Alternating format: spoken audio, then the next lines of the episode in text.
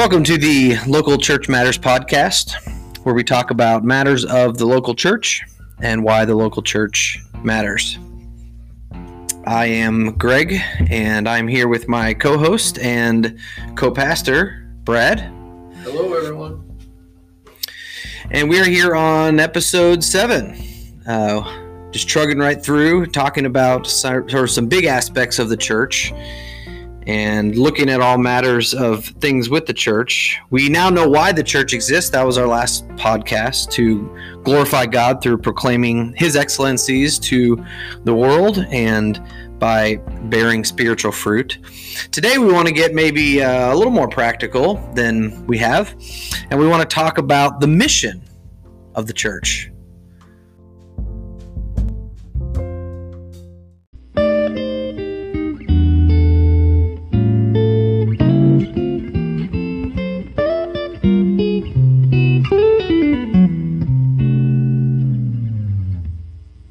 What are we supposed to be doing here? I had, when I was going over this, um, I found one writer uh, from a great book, uh, Wayne Mack and, and Dave Swavely wrote a book called Life in the Father's House. And they said this, and, and maybe Brad, you can comment on this, but he says, they say, the mission of the church is the salvation of souls and the edification of God's people. The salvation of souls and the edification of God's people. Yeah, the, the focus is right. I mean, we, we have a mission, in, in other words, to unbelievers, and we have sort of a mission to believers, right? So that's what they're getting at. Obviously, the mission of the church, though, can't be the salvation of souls, because we can't do that. Yeah. What, what, what we can do is obviously proclaim to them the gospel so that they can be saved. So, yeah. I would I would clarify it that way. The mission of the church is the pro- is to proclaim the gospel so that sinners can hear it and be saved, and then build up believers in the faith uh, as well, so that they are mature in Christ and can make disciples. Yeah, and and maybe uh, maybe another book that that again is a great one. It's actually called "What is the Mission of the Church?" Great title, by Kevin DeYoung and Greg Gilbert. They say that the mission of the church is that the church is sent into the world to witness to Jesus by proclaiming the gospel and making disciples of the nations. And they summarize it as proclamation and disciple making. And maybe that's more of what you're getting at. Yeah, I think so. Exactly. Yeah, they go on at the end of the book, so I'm just going to ruin the book for you. You should still read it. What is the mission of the church? Uh, they say the mission of the church is to go into the world and make disciples by declaring the gospel of Jesus Christ in the power of the Spirit and gathering these disciples into the church that they might worship and obey Jesus Christ now and in eternity to the glory of God the Father. Sounds like a, yeah, so it, so I like that. Proclamation and disciple making is the mission of the church. The question is where we see this. Where do we where do we see this mission? Because obviously we're not pulling this out of thin air. Yeah, I mean, thankfully we, we don't have to, right? That, that's the that's the benefit of huh, having God's revelation. Christ Himself declared the mission for His church. One of the last last things He said before He ascended, uh, Matthew twenty-eight. eighteen through twenty. You got that text? I could loosely quote it, but yeah, I could loosely quote it. Yeah. um, all authority has been given to me on he- heaven and on earth. Go therefore and make disciples of all nations, baptizing them in the name of the Father. And He says that, baptizing them and teaching them to observe all that I've commanded you. Um, probably butchered it, so if you haven't, read it. Yeah, no, that's good. That's good. So all of this, Jesus came and said, uh, all authority in heaven and on earth has been given to me. So we have an authority there. Jesus is head. Go therefore and make disciples of all nations, baptizing them in the name of the Father and of the Son of, and of the Holy Spirit, teaching them to observe all that I've commanded you. And behold, I am with you always to the end of the age.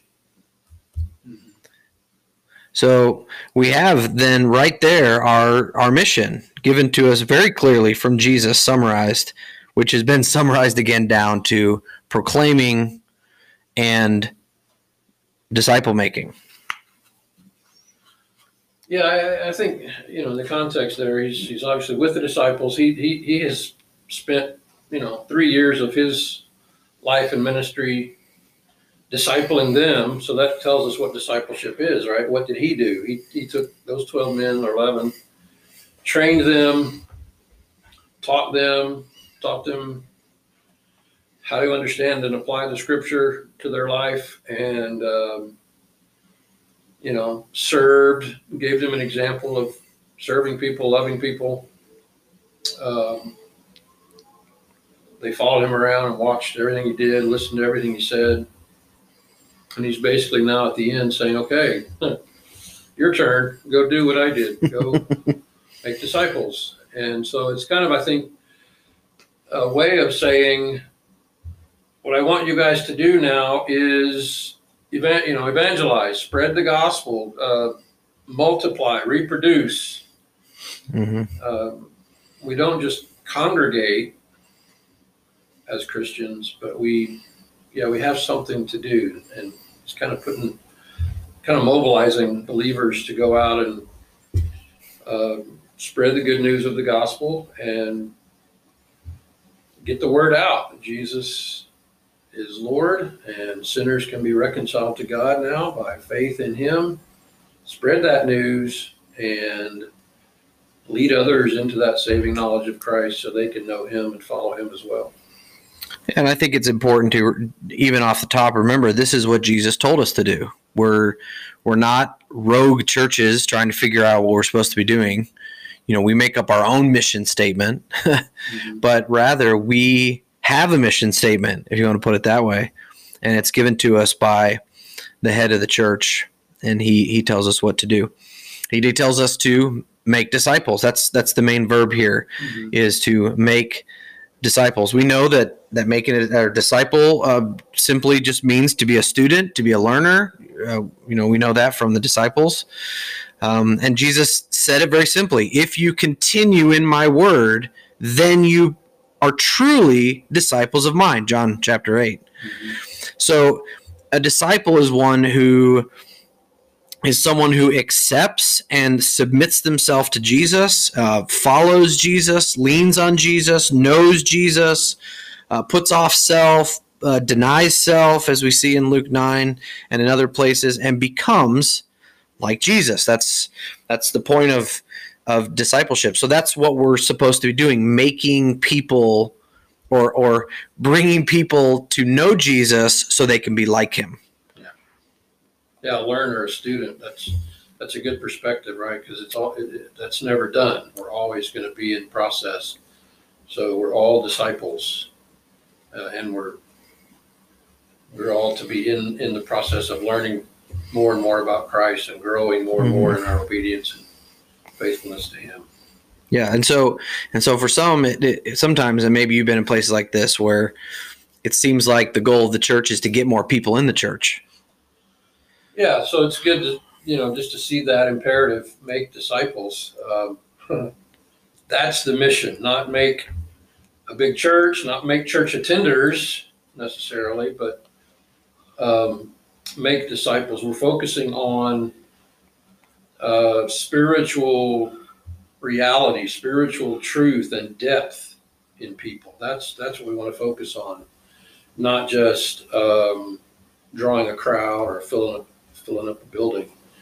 So make disciples gives gives um, substance to our mission, right? Like we have, it, it, it's it's an in-depth, lifelong process that we're calling people to commit to, and uh, we want to focus on all that he has commanded us, so there's a life of obedience, and we're never done learning what all that entails. So I think it gives depth and substance to our our ministry, our activity, our mission. Yeah, and, and thankfully Jesus didn't just leave us there, right? He didn't just say, go make disciples, see ya, you know, but rather he gave us the the way then also we're supposed to do that by giving us a bunch of other uh, verbs that surround the the main verb there of make disciples. Yeah, it can be misleading in some translations where it says go and make disciples. Um, the go part, as well as the baptizing and teaching part, are participles, meaning they're kind of subordinate verbs to the main verb. Make disciples is the imperative, and then how do you do that? Going, baptizing, teaching. So mm-hmm. kind of have to break down what those three yeah. aspects mean. Yeah, I, I think it's. I, I think they're all pretty simple. Seems like, you know, going, of course, means being active in, uh, of course, getting out to people, right? I mean, we could simply say evangelize. We're we're not waiting for the world to come to us saying, "Oh, please give us the good news," but rather, we know from Scripture that that is not the heart of men and not the heart of people. They they deny God, Romans three. They don't even seek God. And so it is upon us, like what God did with Jesus, to send his news into the world. And so we must go, go to the world, not wait for the world. Yeah, it's, it's us taking the initiative, in other words, um, being being proactive and intentional in our lives and in our churches, uh, to take it to the world, take this news of the gospel to others. Don't just be passive uh, and idle, uh, but active about doing that, proactive about doing that. Yeah, and, and here we actually we find something interesting in the Greek language. So if you ever get to study the Bible in Greek, here we have a word that's um, the, literally it's it's in Greek it is considered an aorist passive participle, which simply means that it is having already been done, or it's already happening, meaning we could literally translate it having gone, therefore. Uh, it, so it's not really a requirement. It's not an imperative. It's not a command. Rather, Jesus is making, this is cool, an assumption that this is part of discipleship. Yeah, I like the translation, as you're going. So it, it implies that you are going. You know, you, you, in other words, it's not saying you have to go somewhere to do this, or you have to move to Mozambique to do this. It's saying, as you're going about the course of your life, make it the priority to make disciples, to evangelize people and disciple people, which means that this is something all Christians can do, because yeah. you don't have to be a missionary on a foreign mission field to do this. Yeah. Yeah, you just you you do this wherever you are, because yeah. you go, because the world is right there. It's sometimes it's actually just in your house, right. but it's it's already there. And the great part about this, the model of it, is the is the early church. They they yeah. took this and they ran with it. So we see in Acts five that the apostles were accused of filling Jerusalem with the teaching of Jesus. Acts seventeen, in Athens at that point, you know, the center of civilization like our New York, Christians are accused of turning the world upside down with their message of Christ. And even a young church, the Thessalonian church, Paul commends in First Thessalonians one that they that the message of the gospel was ringing and sounding forth from them, and that's what they were known for. So the the point is is that part of discipleship or making disciples is we've got to get out into the world. We've got to get the proclamation of the gospel that saves people from their sins into the world. That's part of our disciple making is evangelization, right? Which, which obviously is a is a you know in, in involves an act of, of proclaiming, teaching, preaching, however you want to say it, evangelizing. But obviously, it also implies um, having relationships with unbelievers, right? And this is the this is the challenge for most of us as Christians, is we we get so church-centered or family-centered in our lives that, man, before long you look around and, the, you know, there aren't any unbelievers in your life. You maybe have some casual acquaintances at work or what, your neighbors or whatever, but So it gets harder and harder to cultivate relationships with unbelievers. Mm-hmm. And so I think the going part kind of is what that's is what that's about. We we have to be intentional about cultivating relationships with unbelievers so that we can proclaim the gospel to them. Yeah, and and and we see that, of course, in Jesus's life when he was a friend of sinners. I mean, that was used as a as a backhanded comment from the Pharisees, but he was a friend of sinners, and the reason he was a friend of sinners is because he knew sinners, and and he got down to them to, in order to uh, yeah, he went, he give himself. Their, he went to their homes. He went to their parties. I mean, he hung out with them. That was yeah. This is why I came. It's not the you know the healthy that need a physician, but the sick. And yeah. We call sinners to repentance, not the righteous. So it's no it's no surprise to us then that Jesus, this is the first part of discipleship, is to get out there, get the message out there. The second part is the next part, which is um, baptizing them in the name of the Father and the Son and the Holy Spirit. This this is just the sign of the initial sign of an obedient heart. Uh, this is the sign of uh, true belief.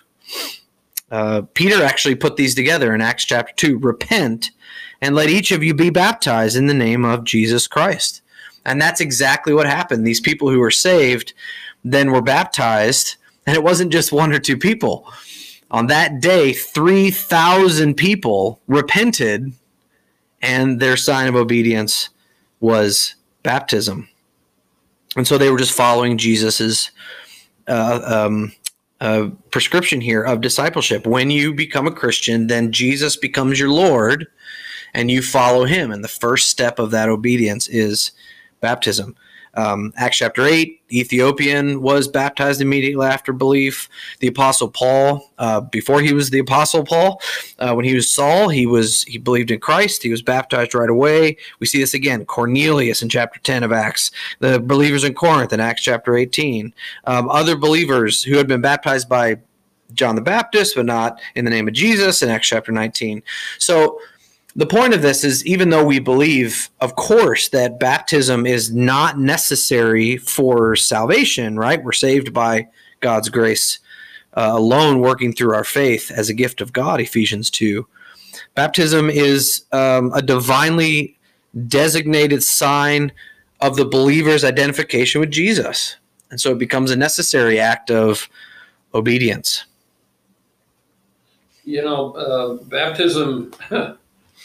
I mean, this is the Local Church Matters podcast, so we have to say this. Um, baptism is also how these new converts were added to the what?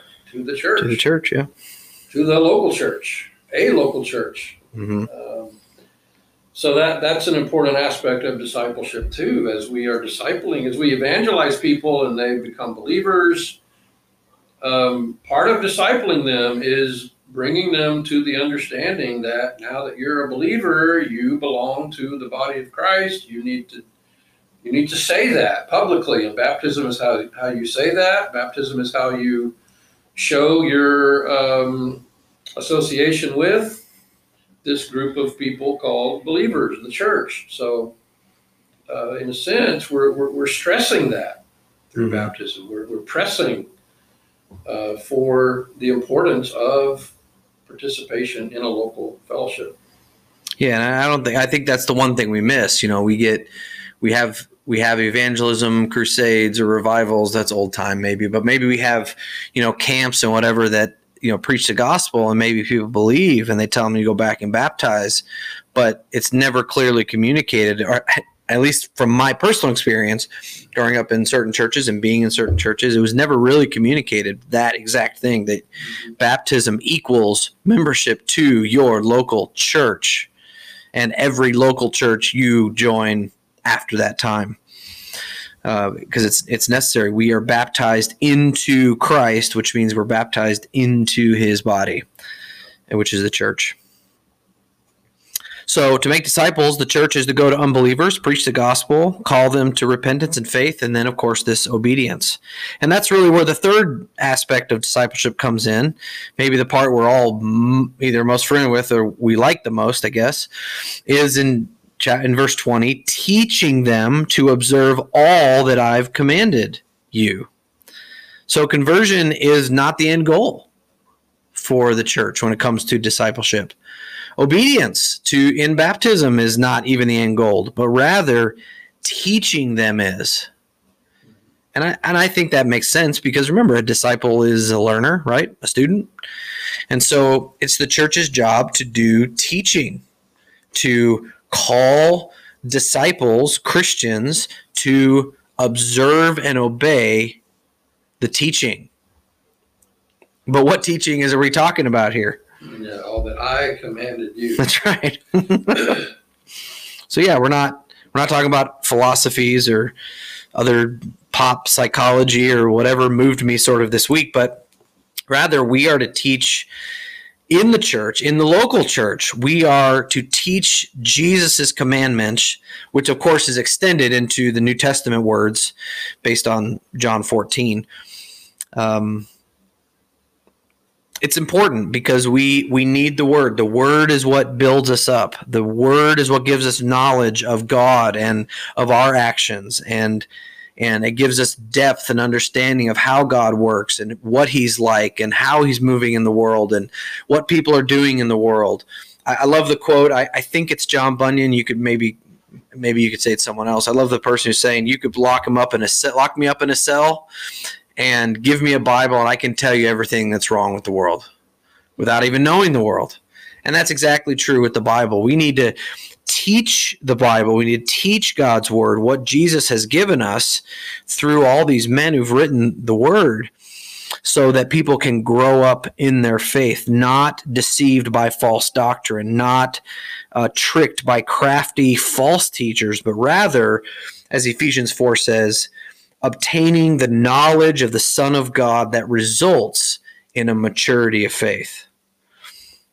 Yeah, I think, uh, boy, so thorough in what he said, so simple, but so thorough, teaching them to observe all that I commanded you. So mm-hmm. Making disciples is not just teaching anything we want, it's teaching them what he wants taught, but it's also teaching them not just to know what he said, but to do what he said. And that's that's the challenge, really. And that's the core of discipleship, isn't it? That's the essence of what making disciples is. It's it's teaching, it's teaching Scripture. It's teaching people the Word of God, teaching people the Word of Christ, and helping them to understand it and live it, apply it to every area of mm-hmm. their life, live in obedience to it. Yeah. So with that understanding, uh, we'll stop right there for this week of Local Church Matters. I know we're just getting to the good stuff, right? Because we want to we want to talk about application. We want to talk about how this works out in the local church. And, and more specifically, we want to talk about how it works out in our local church, because being local church pastors, we have to think, how does Jesus want this to work out in our church? And so that's what we're going to do next time. We're going to sit down and, and talk about how this discipleship, the mission of the church to proclaim and to be disciple makers, works itself out. And we'll do that next time. So thank you for listening to the Local Church Matters podcast, where we talk about the matters of the local church and why the local church matters.